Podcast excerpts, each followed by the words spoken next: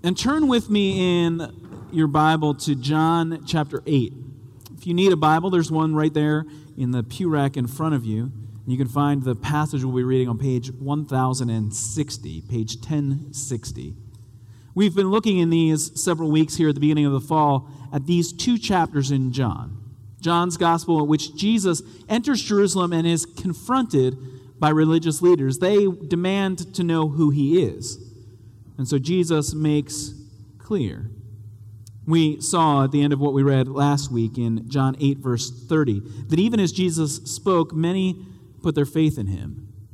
And yet we see in what we continue reading today that this is a fickle faith.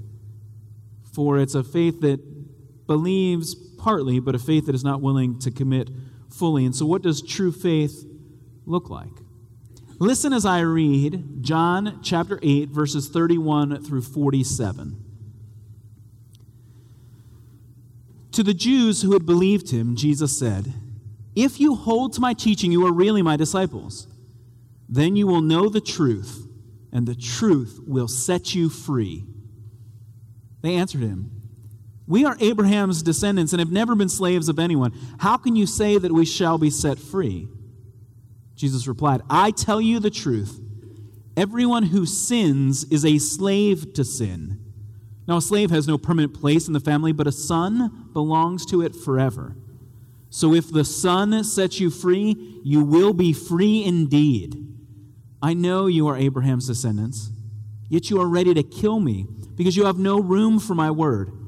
I am telling you what I have seen in the Father's presence, and you do what you have heard from your father. Abraham is our father, they answered. If you were Abraham's children, said Jesus, then you would do the things Abraham did. As it is, you are determined to kill me, a man who has told you the truth that I heard from God. Abraham did not do such things. You are doing the things your own father does. We are not illegitimate children, they protested. The only father we have is God himself. Jesus said to them, If God were your father, you would love me for I came from God and now am here. I have not come on my own, but He sent me. Why is my language not clear to you? Because you are unable to hear what I say. You belong to your father, the devil, and you want to carry out your father's desire. He was a murderer from the beginning, not holding to the truth, for there is no truth in him. When he lies, he speaks his native language, for he is a liar and the father of lies. Yet because I tell the truth, you do not believe me. Can any of you prove me guilty of sin? If I am telling the truth, why don't you believe me? He who belongs to God hears what God says. The reason you do not hear is that you do not belong to God. Let me pray for us as we come to have God apply the reading of the word to our lives through the preaching of the word. Let's bow in prayer. Father in heaven, we ask that you would make your word known to us, that we would hear because you have given us the faith to believe. But Lord, more than that, make us people who would follow after you and apply your truth to our lives. Lord, we are resistant, we are hesitant, we are unwilling to listen. And so, Lord, break through our sin that we might obey. But Lord, let us see the saving grace of Jesus our Savior, our rescuer, our Redeemer. And so, Father in heaven, for those that are here in the worship service that don't know Jesus as their King and Savior, I pray that as they hear your word proclaimed, you would give them faith to believe, that their questions would be answered, their doubts resolved. Lord, that they would respond today by faith. Lord, do your work in our hearts and lives. We come praying in the name of Jesus Christ. Amen chess hustlers in downtown New York gather crowds as they beat opponents on chessboards in Washington Square Park. These chess hustlers are they're loud. They they talk a big game and they cheat a little. But the small amount of money that they often take from tourists is usually worth the entertainment that they provide. But when a chess grandmaster Maurice Ashley, a kid who actually grew up in the neighborhood, learning to play on those same tables. When he steps into play, the game changes. The hustler talks a big game as, as Maurice sits down.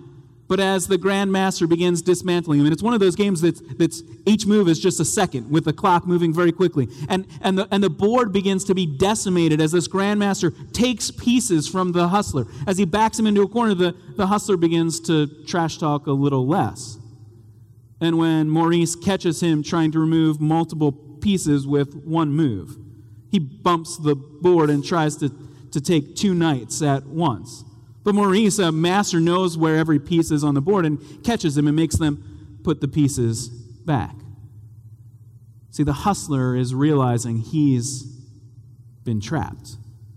And there's something delightful about watching a hustler be hustled. I mean, it's the reason why movies like The Sting work so well.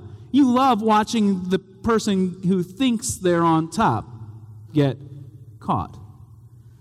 And at the end of the game, when Maurice introduces himself, there's a glimmer of recognition at the name, but when he reveals that he is a Grand Master tournament winner, the hustler knows he's met a master. And John 7 and 8, these chapters we've been looking at, offer us something similar. The religious leaders are playing on their home territory. They're here in the city of Jerusalem at the high feast, one of the great festivals of Israel. The people are, are coming, and they have the, the opportunity to, to exalt themselves through their teaching, through their holiness. And so they confront Jesus, but every move they make is met with a grand countermove by Jesus the Master. They find themselves very quickly backed into a corner, and you'll see even next week they, they begin to just throw out accusations at him. See, they feel like their holiness and their knowledge should be enough to earn them salvation. But Jesus dismantles their self reliance. And so there's something enjoyable about hearing this kind of passage. Every time they, they, they try a different move, they throw out a different argument, Jesus crushes them. There's something really pleasurable about watching somebody else get crushed. Until we stop and think, which side of the table am I actually playing from? Because, yes, Jesus is clearly the hero of this story, but how does my heart normally work? I'm normally the one making the arguments to get myself out of trouble. I'm normally the one justifying myself. I'm normally the one taking pleasure in the things of this world. And so, as we listen to this passage, as we see the moves that Jesus makes, I want you to, to consider what he's teaching you. Not merely what he taught to the Pharisees then, but what he is teaching you. Maybe our own arrogance is being destroyed as we listen to Jesus. Because he stands to say to them in verse 31, look, look again at verse 31 If you hold to my teaching, you are really my disciples. And notice he's speaking, verse 31 tells us, to the Jews who had believed him. We're, we're no longer merely talking about the, the, the antagonist, but Jesus is talking now even to those that claim to have put their trust in him. But this is a question that we've seen in the, in the gospel. If you, if you read through the gospel of John, you see it right from the very beginning that as people put their trust in him, Jesus will not give himself fully to them. John 2 tells us, because they aren't really following Jesus. See, Jesus says to to say you believe me, to accept me as a good teacher, to, to be willing to listen to me is not enough. If you hold to my teaching, that's what makes you a real disciple. If you hold to it, you cling to it, you abide in my teaching, you rest in what I am telling you, you obey all that I have commanded you, then you are a true disciple. One commentator says that, that this life of discipleship that Jesus is calling us to is a life lived under the saving sovereignty of God. That means you are giving everything to Jesus, acknowledging Him to have absolute control. And that's why He tells us in verse 32 if you are really my disciples, then you will know the truth, and the truth will set you free. No, that's more than a slogan we could put on bumper stickers or on the top of, of courtrooms. That is a, a, a statement about the claims Jesus is making. If you believe all that Jesus has said, if you believe that he is the Son of God, the Savior of sinners, the rescuer, if you trust in this truth, if you trust in Jesus, then you will know the truth, and that truth will set you free. That's the claim Jesus is making. And so as we see them begin to argue with him, as they make their moves on the board, we see Jesus crush them, corner them. But he does it to us. And, and, and you can see this if, if you look in this passage, just as the way Jesus uses the conditional, the if phrase. If this were true about you, then this would be next. He uses it repeatedly, cornering them. Just, just, just follow along as we jump, just looking at those, at just those phrases, just that, that conditional type argument. In verse 31. If you hold to my teaching, you're really my disciples. Verse 36 If the Son sets you free, you will be free indeed. Verse 39 If you were Abraham's children, then you would do the things Abraham did. Verse 42 If God were your father, you would love me. Verse 46 If I am telling the truth, why don't you believe me? He keeps the, the clock is ticking, the moves are coming at us quickly, but you're seeing pieces be removed from the board. They are being cornered. And so when they hear Jesus make this truth claim, that if you are my disciple, if you follow me, if you believe in me, then you will know the truth, the truth will set you free. So they answer him. Look at verse 33. We are Abraham's descendants, and we've never been slaves of anyone. And so, so I think they, they understand the spiritual context. Because, yes, they didn't know this, this song that our choir sang this morning, but they know the, knew the songs of Israel. The, the key point that we were in bondage, but from Egypt's yoke set free, that's the, the core of Israel's story. They were rescued by God from the, the Exodus. So they're not saying, they can't be saying, that we were never slaves. They are people that live under the despotic rule of Caesar with guards around them, keeping them in check. No, they understand that Jesus is making a spiritual argument about what it means to be a spiritual follower, a spiritual descendant of Abraham. And so he says, they, they argue, we are, we are the chosen people. We are the ones with spiritual freedom. So, how can you, Jesus, verse 33, how can you say that we shall be set free? And look at Jesus' response in verse 34 I tell you the truth. He's claiming an authority in that kind of statement. I tell you the truth. He's demanding their attention and allegiance. I tell you the truth. Everyone who sins is a slave to sin. You think you're free because you're Abraham's descendants. And yet, as sinners, you are slaves to sin. You are trapped by sin. Everyone Everyone who sins is a slave to sin. And he clarifies the analogy then for us in verse 35 that a slave has no permanent place, could be bought or sold, sent in or out of the household, but a son, a son belongs forever. A son is an heir who has all of the rights. And so, verse 36 if the son sets you free, the Son of God come down from heaven. If the Son sets you free, even from your sin, if the Son sets you free, you shall be free indeed. Jesus is making a radical claim. He is the Son with the, with the right to God's kingdom. He is the one who speaks with authority. He is the one who sets free from sin. And so they think themselves free in their own goodness, their own righteousness, but He's showing them that sin sin makes us slaves. Now, I want you to imagine with me. Imagine you overdraw your bank account, but the bank doesn't notice. And then it happens again. And you get to spend the money, but it's not being counted against you. And then it happens again. What would you do? You're being given free money from the bank. You're not being charged anything. How would you respond? Would you stop doing it? Stop making those kinds of withdrawals or transfers.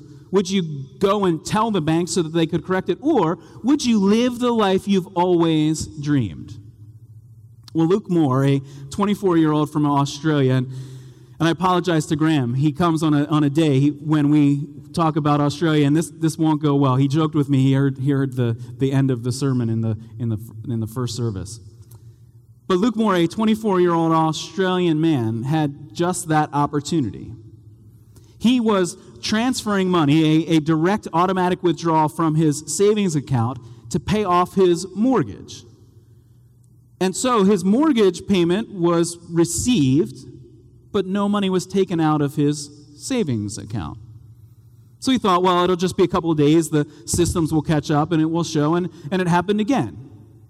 So he thought, well, you know, maybe maybe there is something going on. So he, he begins after after several months of money being transferred, his mortgage now being paid without it costing him anything. He decides, well, rather than just the $500 that I pay every two weeks, let's let's increase the payment to $5,000. And he actually called the bank to, to check. Is what you see on your screen the same thing that I see on my screen? And they confirmed that it was. But he stopped there and then decided, well, let's, I mean, let's pay it off. And so the next payment was a payment for $50,000. And the bank still hasn't noticed. He basically has an unlimited free loan, money at his disposal. And so he decides, well, now I'm going to live it up. He leaves his small hometown. He moves to Surfer's Paradise, a stretch of beautiful beaches on, on Australia's Gold Coast there among the high rise hotels, living the life he always wanted with, now with fancy cars, with fast living, doing anything and everything he wants, spending money extravagantly because there is no limit. The bank just keeps giving him more. Absolute financial freedom. But he wakes up in the mornings, looks around, and wonders how he's gotten himself here. Because despite the extravagant wealth, he notices that, well, the people that are with me are people I've paid to be here with me. And then he begins to wonder, he, he starts to think at some point this is going to come crashing down. At some point, somebody is going to notice. He spent over $2 million. Now, to be fair, that's only 1.6 US dollars, 1.6 million in US dollars. He spent $1.6 million, but woke up every morning worried that this is the day that I will be caught. And when the police did come knocking on his parents' door, and he had filled their garage with extravagant and expensive artwork and gifts and other things that would give him pleasure and satisfaction in life, he fled the country. And he eventually returned to face trial, but, but it turns out he actually hadn't done anything illegal. Because it was a human error at the bank, he was not involved technically in any form of, of scamming them. He was able to walk away a free man without repaying any of the money. And yet, it has destroyed him. His mother, when she found out with the police at her door, just screamed, No, no, no. He watched her health dramatically decline. His dad, who worked at another bank in town, was demoted, lost access to any, in case, just in case, he might have been involved. See, Luke Moore is an unsympathetic character in his own story. And so you and I might look at him and say, ah, see, you got trapped by your own foolishness. I get it. Sin enslaves. You, you spend all you want, and it ends up coming back to cost you. It come, ends up coming back to bite you. And we might stand over here and think, well, I picked options, I picked the first options. I would have reported it to the bank and stopped spending the money. And we think, look how good I am. And I suspect that's how the people arguing with Jesus would have thought. When he says everyone who, who sins is a slave to sin, they would have thought, well, that's a bad deal for those sinners. Not for the nice people like me, the people that are here in church, here on the high holy days, here to give praise to God. See, what, what, what Luke was doing looked like absolute freedom. And he may have technically gotten away with it. And you and I might, might not have been that foolish. But isn't there part of you that just wishes? I mean, maybe it doesn't have to be $2 million, but just wishes? Wouldn't it be great? That monopoly bank error in your favor and you pay off your mortgage? Like, wouldn't that be a good thing? And, and maybe it doesn't even need to be an extravagant amount of money. Wouldn't you want that kind of freedom? And you might not have spent the money on the cars he spent it on. You might not have traveled to those places, but, but wouldn't it be nice to spend a few weeks on a beach? Because you and I would use money the same way. And now, now some of you are actually thinking, no, no, no, no, no, no, no. I, I'm not foolish enough to let money slip through my fingers and spend it on myself. Those, those are fleeting joys. I wouldn't be that foolish. I would save it. I would you know, maybe we would look at, at Luke and say, you should have at least buried some in the backyard so that you would have had some left over when this was all done. But you and I, we use money then perhaps not to make ourselves happy through pleasure, but to make ourselves secure and confident. But you realize if money is the most important thing, if the things of this world are most important, then, then how much money would be enough? How much would keep you secure? Would you need an unlimited stream of money coming from the bank in order to make you happy? See, if money controls us, if the sin that leads us to spend extravagantly or to save miserly, in miserly ways, if that sin is most important to us, then we have become slaves to sin. Because sin is a harsh taskmaster. And Jesus is looking at them and saying to them, look again at verse 37. You have no room for my word.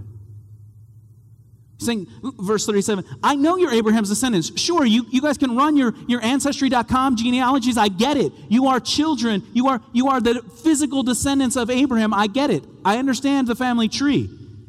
But you're trying to kill me because you have no room for my word. And when Jesus stands and confronts you in your sin, do you listen?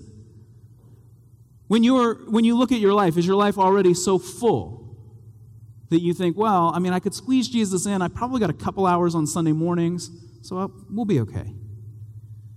But is, are you willing to let Jesus be your master? Are you willing to follow his teaching, to abide by it, to live in it, to hold on to it, to be his true disciple, to let him have authority over all that you are?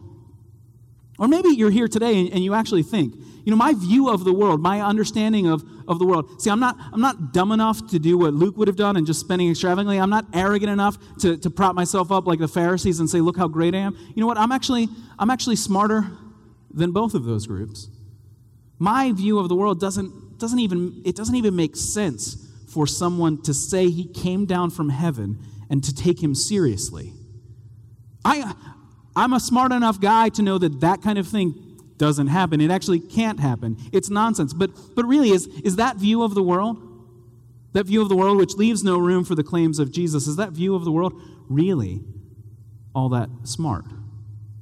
Or are you, by definition, just saying, I, I won't consider anything that doesn't already make sense to me right now?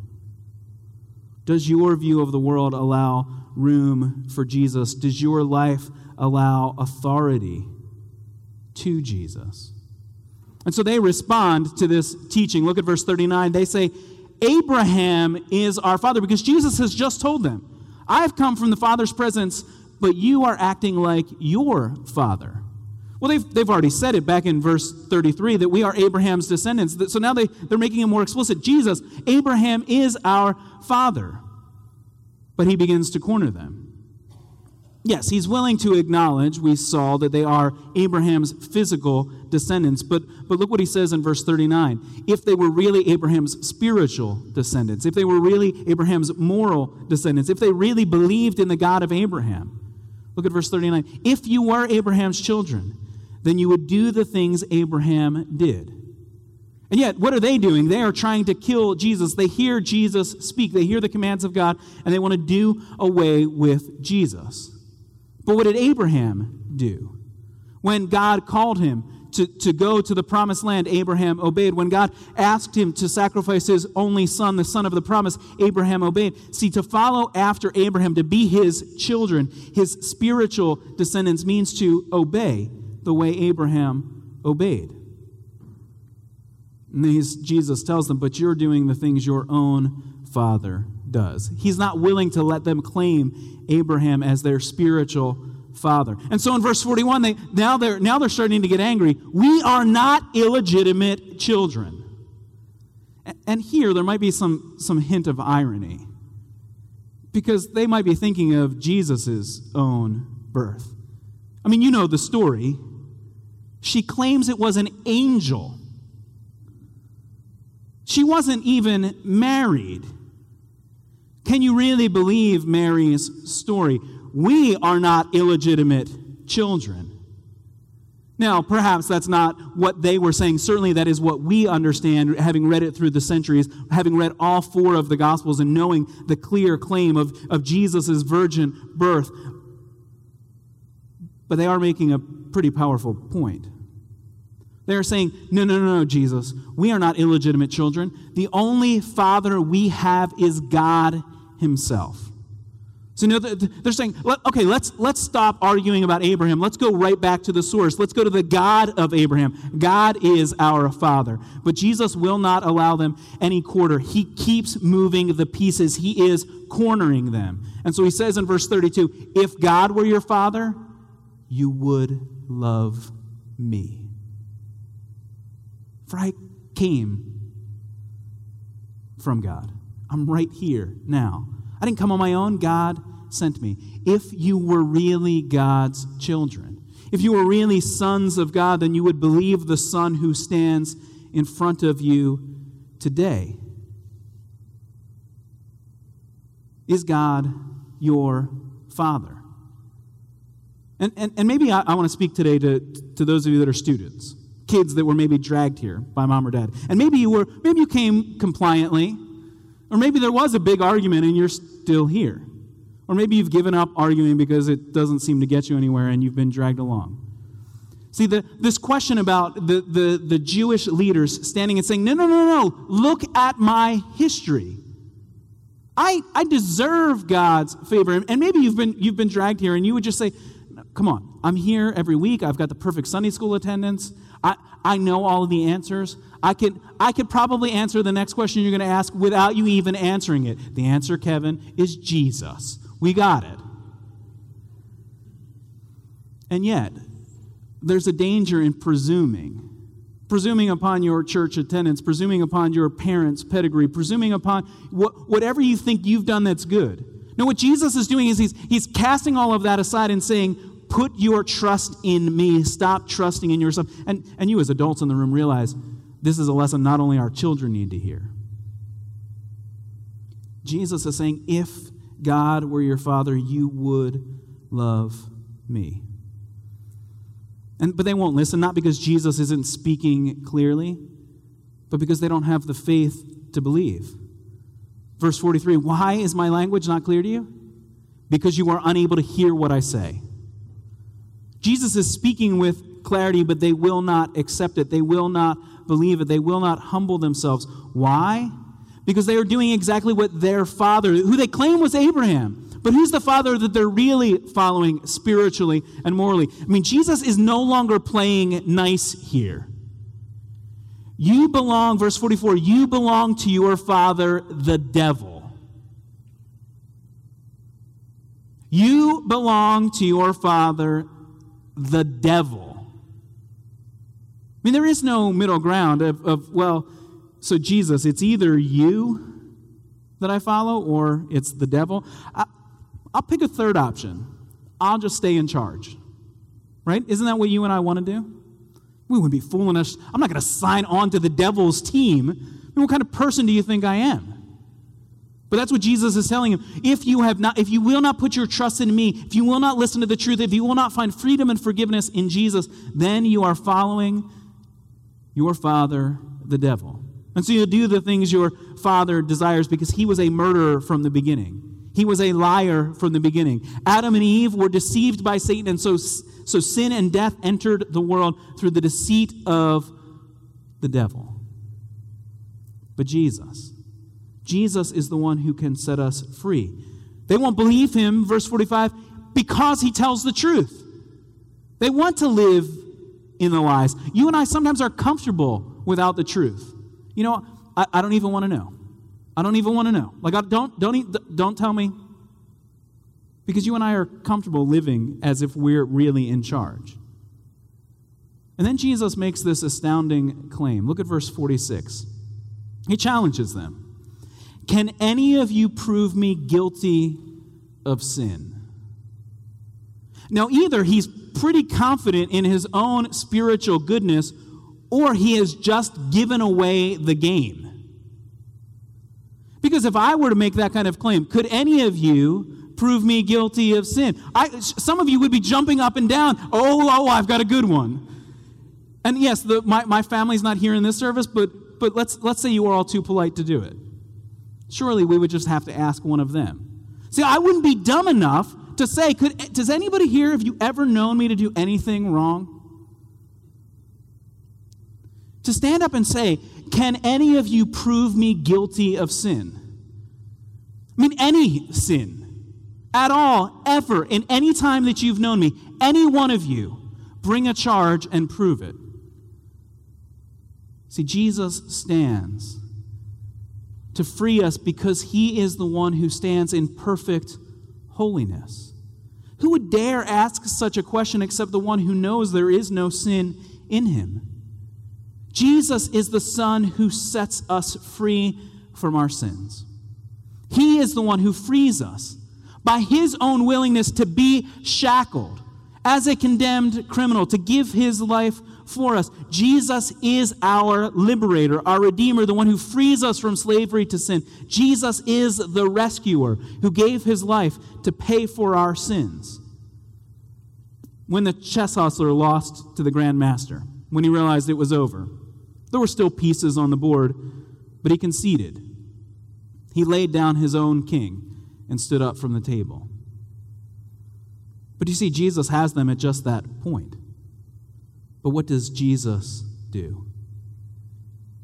In this game, the king lays down his own life for sinners. See, this is the glory of the gospel. This is why there is freedom here. He is not a master who demands that we pay him back. He is a master who has given his life for us. He doesn't, doesn't demand that you and I get ourselves clean and, and spotless before coming to Him. No, he, he demands that we admit our failures and ask for forgiveness. He doesn't expect us to have found the truth on our own. He expects us to hear the truth that He speaks and respond to Him. The king lays down his life, and so the game ends with the king laying on the board. Your king, Jesus, who gave his life to set you free. Let me pray as we come to the table of the Lord. Father, we rejoice in the hope of the gospel, the grace of Jesus Christ. That he, in exposing our sin, doesn't merely leave us condemned in sin, but sets us free from the penalty of sin. Lord, we rejoice in the forgiveness that we find when we confess our sins to Jesus. And so, Lord, for those of us that, that call ourselves disciples, followers of Jesus, set us free from the power of sin that entangles us. Lord, let us live lives of gospel obedience, loving Jesus because of the grace that has been poured out on us. Lord, for those that are here that doubt the truthfulness of the claims that are made today, Lord, I pray that you would give them faith to believe, that you would grant them spiritual understanding, that they would be able to respond in the hope of the gospel and find forgiveness. And Lord, as we come to this table, we pray that you would strengthen us as we remember the death of our Savior, as we are promised his return, as we rejoice in the hope of his resurrection. So we come praying in the name of Jesus Christ. Amen. Jesus died